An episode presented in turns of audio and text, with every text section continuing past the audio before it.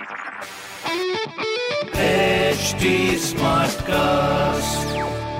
आप सुन रहे हैं एच डी स्मार्ट कास्ट और ये है लाइव हिंदुस्तान प्रोडक्शन हाय, नमस्कार, मैं हूँ आरजे वैभव और आप सुन रहे हैं आगरा स्मार्ट न्यूज़ और मैं ही आपको इस हफ़्ते की आपके शहर आगरा की न्यूज़ देने वाला हूँ खबर नंबर एक की बात करते हैं। आगरा नगर निगम ने सैनिटाइजेशन की व्यवस्था को और बढ़ा दिया है। मशीन के साथ साथ अब मैनुअल सैनिटाइजेशन भी कराया जा रहा है। नगर निगम के मुताबिक आगरा की तंग गलियों में जहाँ मशीनों का पहुँचना मुश्किल है, वहाँ मैनुअल सैनिटाइजेशन कराया जाएगा। खबर नंबर दो की बात करें तो आईआरएसडीसी करेगा आगरा कैंट स्टेशन के साथ। चार और बड़े स्टेशन का रीडेवलपमेंट, जिसमें स्टेशन पर पैसेंजर से कम्युनिकेशन और ट्रांसपोर्टेशन की फैसिलिटीज़ को बढ़ाया जाएगा।